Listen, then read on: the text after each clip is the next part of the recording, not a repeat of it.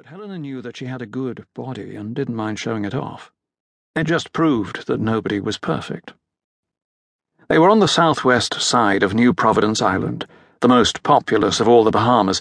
Luckily, Bond had found a villa at Coral Harbour, somewhat removed from the hustle and bustle of metropolitan Nassau, which is the centre of commerce, government, and transportation on the northern side of the island.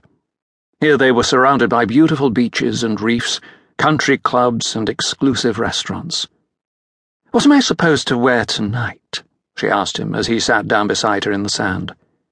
Helena, I shouldn't have to tell you how to dress, he said. You look marvellous in anything.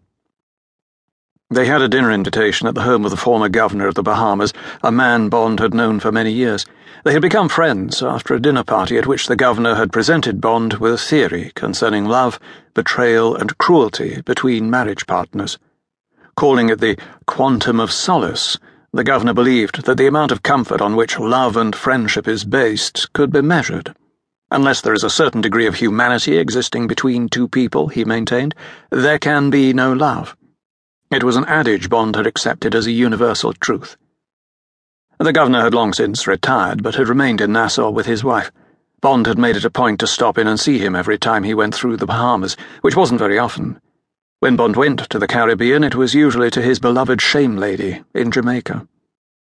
Helena reclined and looked at Bond with her bewitching, almond shaped green eyes. She was beautiful, wet or dry, and could easily have been a fashion model. Unfortunately, she was Bond's personal assistant at SIS, where they both worked. So far, they had kept their affair a secret. They both knew that if they carried on much longer, someone at the office would find out. Not that there was anything particularly wrong with it, but office romances in this day and age were frowned upon. Bond justified it to himself because there had been a precedent. Several years ago, he had been romantically involved with another personal assistant, Mary Goodnight. How could he forget their time together in Jamaica during the Scaramanga case? Helena was different from Mary Goodnight. A thoroughly modern woman of 33, Helena Marksbury had none of Miss Goodnight's charming yet scatterbrained personality. She was a serious girl with weighty ideas about politics and current events. She loved poetry, Shakespeare, and fine food and drink. She appreciated and understood the work Bond did, and considered her own job just as important in the scheme of things at SIS. She also possessed a stubborn moral conscience that had taken Bond several months to penetrate before she agreed to see him socially. It had begun in the courtyard in the back of Sir Miles Messervy's house, quarterdeck, near Great Windsor Park. The occasion was a dinner party held there a year earlier, and the mutual physical attraction between Bond and Helena had become too much for them to ignore. They had gone for a walk outside and ended up kissing behind the house in the rain. Now, after three months of false starts and two months of cautious experimentation, Bond and Helena were dating. While they both acknowledged that their jobs came first, they enjoyed each other's company enough to keep it going casually. Bond felt comfortable with Helena's level of commitment, and the sex was outstanding. He saw no reason to rock the boat. There was no mistaking the invitation in her eyes, so Bond settled next to her wet body and kissed her.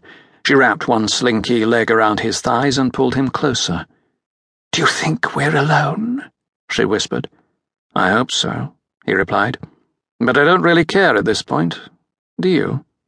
He slipped the straps off her shoulders as she tugged at his bathing trunks. Not at all, darling, she said breathlessly. She helped him remove her bikini, and then his strong, knowing hands were all over her. She arched her back and responded with soft moans of pleasure. Take me now, James, she said softly in his ear. Here. She didn't have to ask him twice. The governor greeted Bond with an enthusiastic, warm, dry handshake. It's great to see you again, James, he said. Thank you, sir. You're looking well. The governor shook his head. Lord, I'm an old man and I look like one. But you haven't changed a bit. What do you do? Take frequent trips to the Fountain of Youth? And who might this lovely lady be? This is my assistant, Helena Marksbury, Bond said. She was dressed in a fashionable lightweight red cotton dress with a wrap covering her bare shoulders and ample cleavage. Bond was wearing a light blue cotton short sleeve polo shirt and navy blue cotton twill trousers.